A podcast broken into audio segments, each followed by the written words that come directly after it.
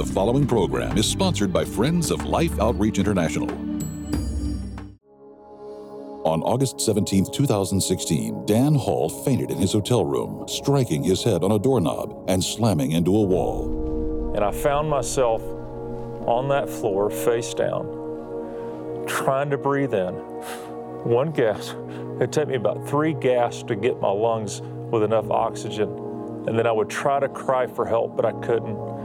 All night for seven hours, trying to stay alive.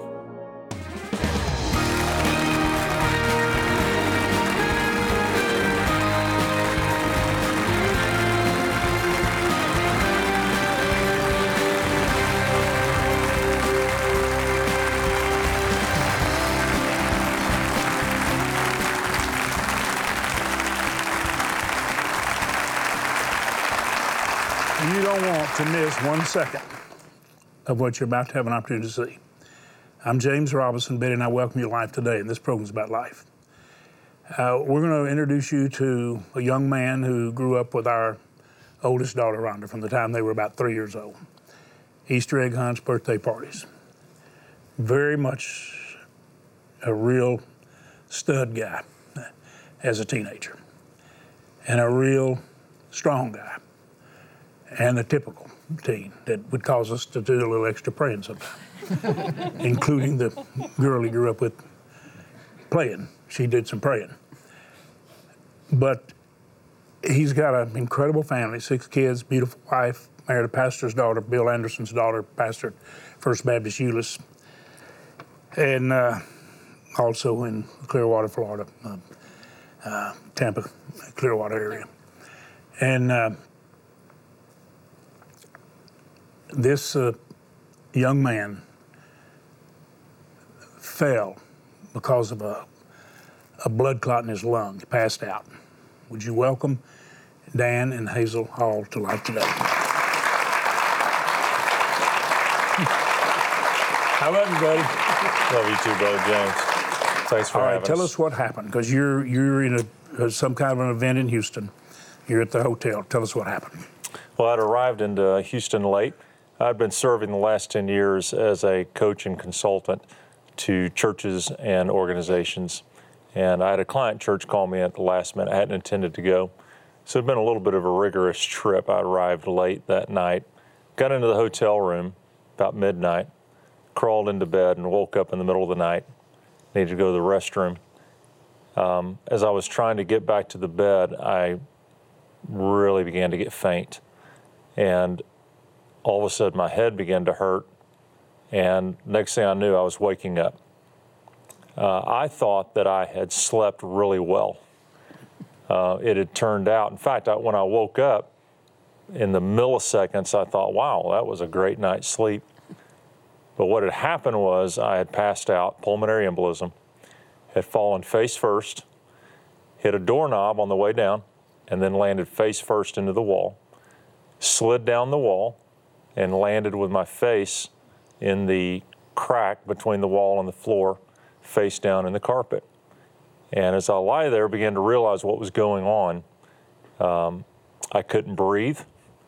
My 285 pounds were sitting on top of my lungs, and my mouth was buried in the carpet, and I was in a bit of a mess in that moment. So, uh, part of the problem was that I, I couldn't, when I, when I realized I was having a hard time moving, actually, the events in my head were I, I slept so well, I'm numb. And so I started trying to move an arm and I thought, man, I slept so good but that, that, that the other side's numb. And then it began to dawn on me I'm, I'm paralyzed. Now, that felt like 10 minutes, but it was probably two seconds. Uh, I realized I couldn't breathe. And with my mouth in the floor, I'm trying to get gasps of air, but I can't because my head's face down. I can only breathe outside of my mouth. So I'm trying to breathe this way, and I can't get air in my lungs. And um, as I'm lying there, somebody asked me one day, early on, man, I bet you really started praying. And James, I've always been a little scared at that question when I get asked, especially early, uh, because I know what they're wanting me to say, and I know probably what I should say. I grew up in church. I know the answer.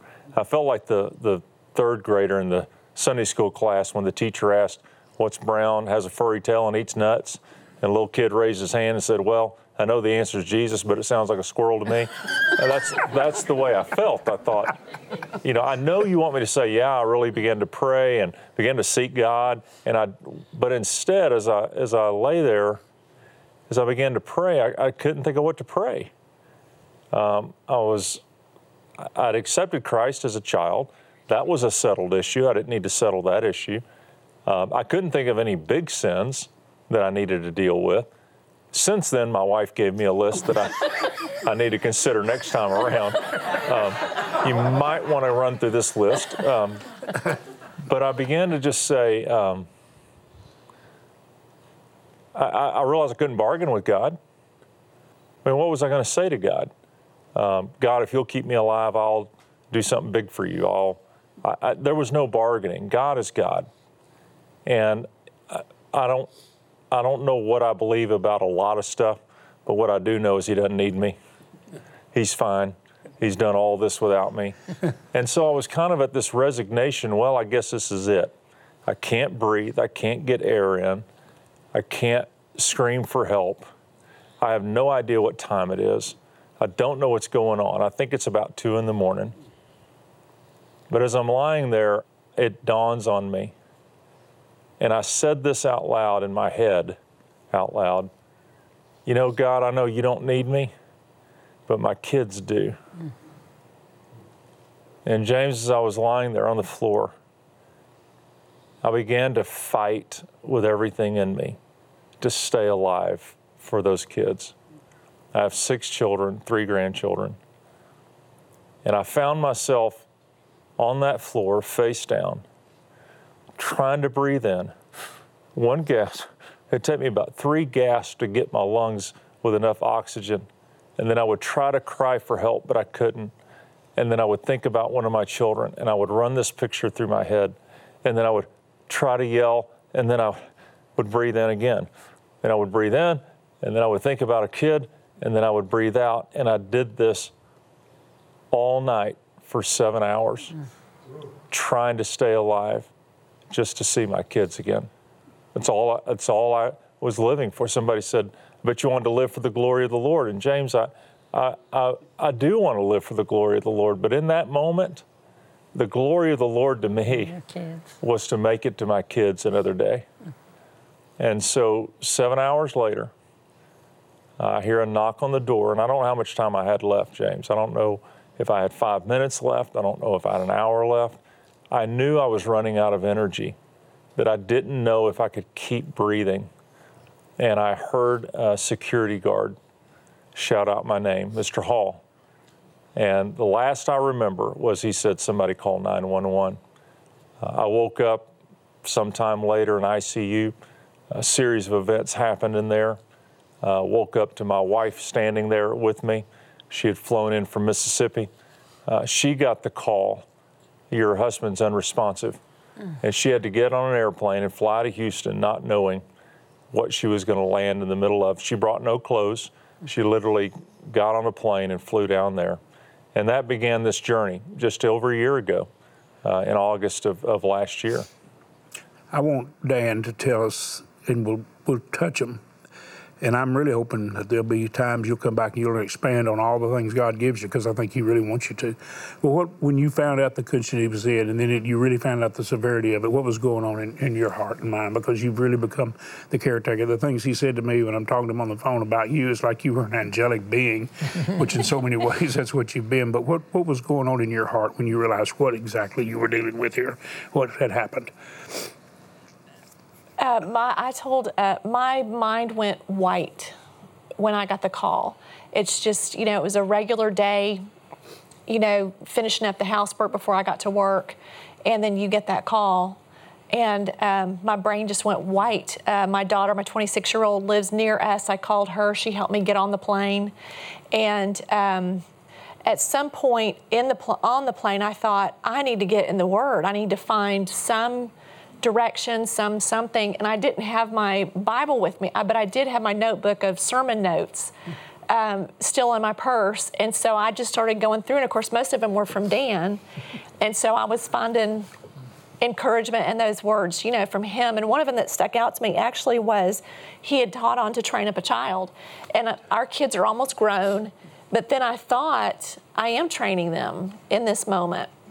And so I immediately started a group text with my kids, and um, you know that we all needed to, you know, of course, pray for his survival and whatever we were going to face, we would face it together and with the Lord. Dan, tell me, and expand on it you want to, but can you tell us those five things you feel like the Lord has told you He wants you to share that are important? Well, I, when I came out of that, I, I began to just think about the event itself. I was still in rehab. I spent three weeks in ICU. First three days, I didn't know if I was going to live. Uh, I had I had breathed in so much carpet fiber they couldn't get my lungs cleaned out. Um, as a pulmonary embolism, landing in a ICU with a, a respirator, uh, I was given a 20% chance to live, and so we were already fighting against the odds. They had to do six bronchoscopies in 10 days to try to get my lungs cleared out, which is really unheard of. And so we were fighting all along. I didn't know how bad I was. We were at the Texas Medical Center in Houston. We were in the second busiest trauma center in America. I was actually in the room that they had Gabby Giffords uh, after she was shot in Arizona. And after two weeks, my wife asked the doctor, you know, tell me where we are, what's going on? And he said, well, ma'am, you need to understand he's still the sickest man in our unit. Mm. We're not sure what's going to happen. So for us, it was a pretty touch and go for a long time. Uh, what I'm so grateful about is how we were surrounded by community. Uh, first of all, is my family. And, and, when I talk about five things that the Lord has really shown me, the, the first one is, is that relationships are the WD 40 of life. Yeah. You know, I, I grew up, there were two things that we had in our house we had WD 40, and what else? Duct tape, right? I mean, everything. If it was loose, you sprayed it. If it was, I mean, if it was loose, you taped it, and if it was stuck, you sprayed it. And so, you know, what does WD 40 do? It loosens up things that you need. Uh, we go through things in life, whether we know God or not. We go through things whether things are going well or not. Life can just be tough. The thing that makes it go easier are healthy relationships. And I was so grateful for our marriage. I was thankful for our family. Uh, I was grateful for the churches that surrounded us. You know, for all of the problems in the church, it has an amazing ability to heal itself yeah. when it wants to. Yeah. Uh, it doesn't have to be ravaged with spiritual aids. it, it, really can create its own antibodies. Yes. And uh, it really surrounded us. And and so I remind people look, relationships are so critical. Uh, if you had asked me at 25 what I thought success in life would have been, at the time I was pastoring a church. Uh, I've had the privilege of pastoring three growing dynamic churches. But at 25, if you'd have said, Dan, you know, what, what do you think success would be? I'd say, well, you know, to pastor a big church, to have a lot of people out to have my own TV show, sitting next to my wife, and you know, being able to interview people and and uh, and all those things that we think success are, right? At 50, when I, my 50th birthday, somebody asked me, "Do you feel like life is what you want it to be?" And I said, "You know, here's how I know life is what I want it to be. All my kids still want to come home for Christmas." and I think, man, that is life when the family matters. My children dropped everything and came to Houston. They stayed, we had to make them go back to work, make them go back to, to school, make them go back to what they were supposed to do. Um, I'm grateful for my marriage. Uh, we've been happily married for 23 years. Been married 30, but we've been happily married for 23 years.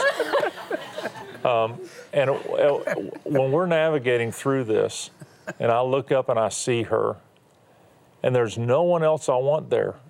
Right. I'm absolutely fine seeing her face. she didn't tell me till seven weeks in how bad I was, how bad the injury was. She just protected me from it. She just wanted me to be encouraged. And she carried all that weight by herself and with other people around her.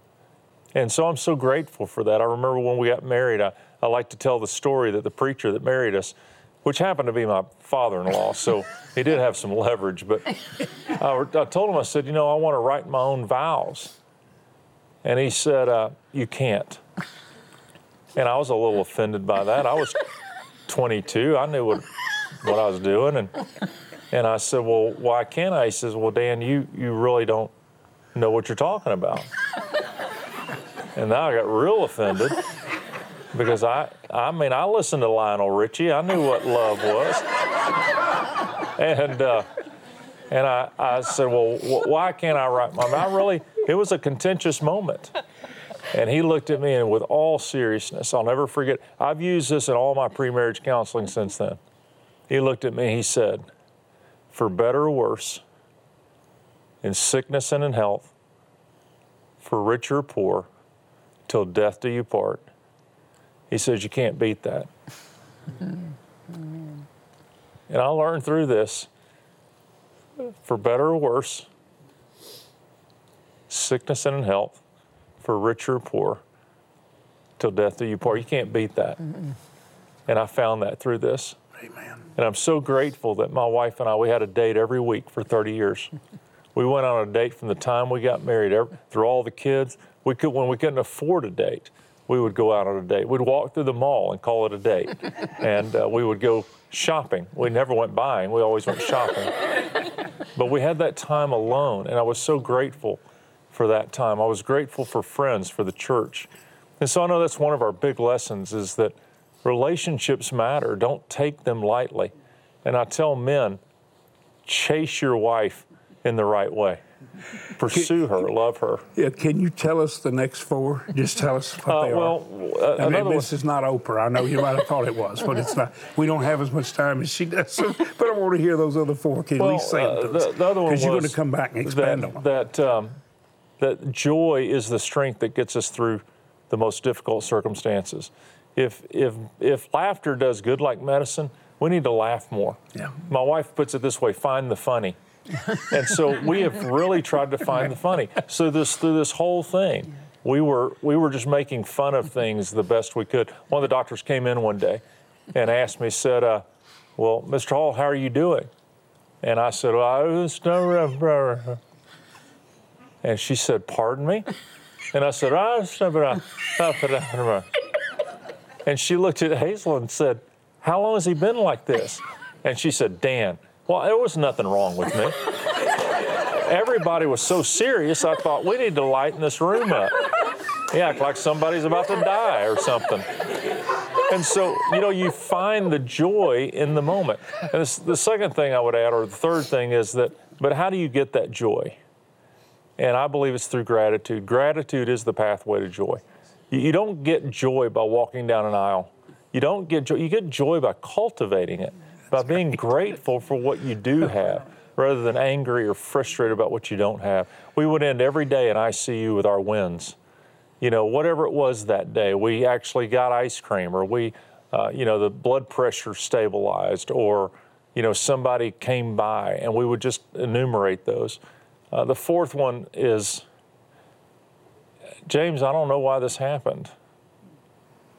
I have everybody trying to tell me why, yeah. and I'm grateful for that. People, people are well-meaning, and I've had some of my friends say God's making a larger platform for you, or you know God did this to show His glory, or the devil's trying to take you out, or you know uh, whatever, and they're always trying to give an answer. And someone said, "Why do you think this happened?" And I said, "Well, I had a pulmonary embolism and I hit a wall." I, that's that's the best answer I can give. And so, uh, what I took out of that, James, was this it's far more important how I respond to uncertainty than whether I explain the uncertainty. That's right. And, you know, it doesn't matter why I'm in this chair, I'm in the chair. And I've got to decide what I'm going to do about being in this chair. And there's so many of us that we don't know why it happened. I don't know why the divorce happened. I don't know why the bankruptcy. I don't know why your friend betrayed you. I don't know why your church split. I don't, I can't, I don't know that I can give you an answer. But I can tell you this you've got to decide what to do with it. And I've got to decide what to do in this chair. And then the last thing is it's all about grace. I don't, I don't think I deserve this. I don't think I didn't deserve it. I don't think it has anything to do with favor or not favor. If this world came down to who deserved what, um, Robin would still be alive and Al Qaeda would be history. This life isn't just. I don't get it. And I had a, one of my mentors used to say, the books don't balance in this life, but they do balance. I want to just say that that uh, you're one of my heroes with all my heart. When you pray for a kid, you grew up with your kid, and you see the greatness of God all over you. Just thank Him for showing us Jesus. Hazel, thank you. Dan, all you kids, thank you. Thank you for showing us Jesus. God, let the church show the world the living Jesus like Dan is. And to you be the glory. Would all of you in this audience say, Dan, thank you for showing us Jesus tonight and just praise God. And then let me just say this to you, all of you watching. The missionaries asked us for 71 trucks and vehicles, and we didn't know they needed it. So I'm just saying this to you. Let's give those missionaries what they asked for, okay? Here's a little clip. I wanted you to hear all we could have done. I'm just going to ask you to do it, okay? Let's, give them those trucks, okay? For many years now, as part of our Rescue Life campaign, Life Outreach has partnered with a ministry in Southeast Asia called Zoe International. Together, we have rescued many children from the dangers of human trafficking and have also built a life center that provides a loving home for these children. We are rescuing children from human trafficking and giving them a fresh start at life. Each and every weekday, we are taking over 50 children to and from school in a vehicle that is over 14 years old, and it is on its last legs. It has been through the ringer. We are in desperate need of a vehicle that we can rely on to keep our children safe. Zoe Children's Home is located in the mountains, and the road to the schools is steep and winding. It is especially dangerous during the rainy season. In addition to caring for the children at the Life Center, our mission partners also minister in remote villages in the area. The goal is to educate the children and their families about human trafficking and how to avoid becoming a victim of a trafficker. We travel to remote villages located in the mountains and jungles to bring them the good news of Jesus Christ. When necessary, we take all of the equipment needed to hold a meeting including generators, sound and video equipment, lighting, stages, and tents. We currently transport our equipment in three old pickup trucks, each of which has been driven nearly 250,000 miles on rough terrain. A heavy duty six wheel truck would help us to more effectively bring the gospel to many who are hungry for God's touch. Please ask God what He would have you do to not only help Zoe, but life's other partners around the world who are in need of dependable transportation. God bless you. God bless you, sweet missionaries. And uh, you've heard Jesus through Dan Holland and through Hazel. Uh, you have seen him. Now I don't need to say anymore. If you want to help the missionaries keep helping people, they need some vehicles. It doesn't have a lot of emotion attached to it. But it's the only way they can deliver the goods, carry the people, rescue people. And they say, Would you help us? Please do. Okay? Make the call. We have some gifts to bless you with. You've been blessed today because we come on every day to share life today. So let's share it around the world, okay? Go online or make the call. Make the gift God puts on your heart. Thank you for doing it. It's a missionary's nightmare having life saving relief supplies in your hand and no way to get it to those who are suffering. Some of the vehicles so vital to our outreaches are completely worn out and must be replaced. And in some critical areas, no transportation is available at all. Life's mission partners have immediate and urgent needs to transport life saving supplies to children and families in remote locations.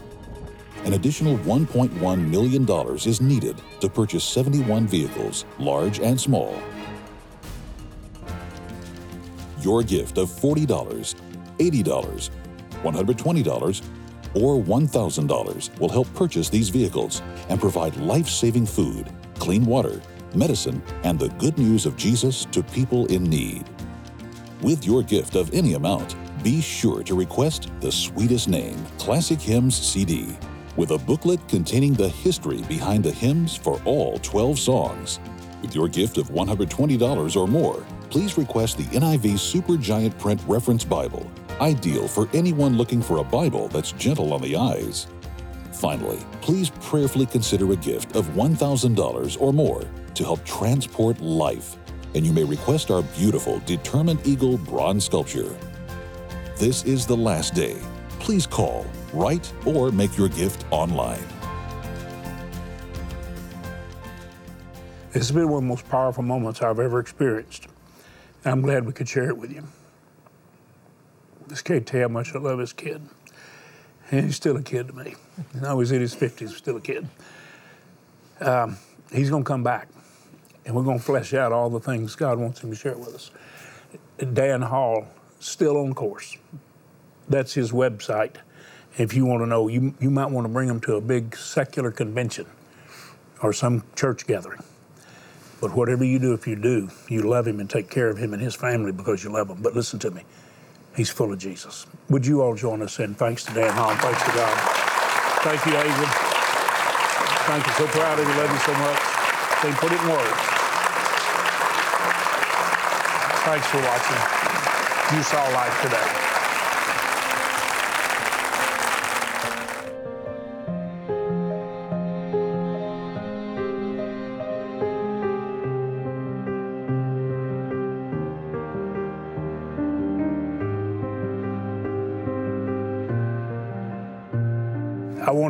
You this is the last day, so please, please let us hear from you. We do depend upon God to meet the need through you. Thank you for being a vessel of blessing.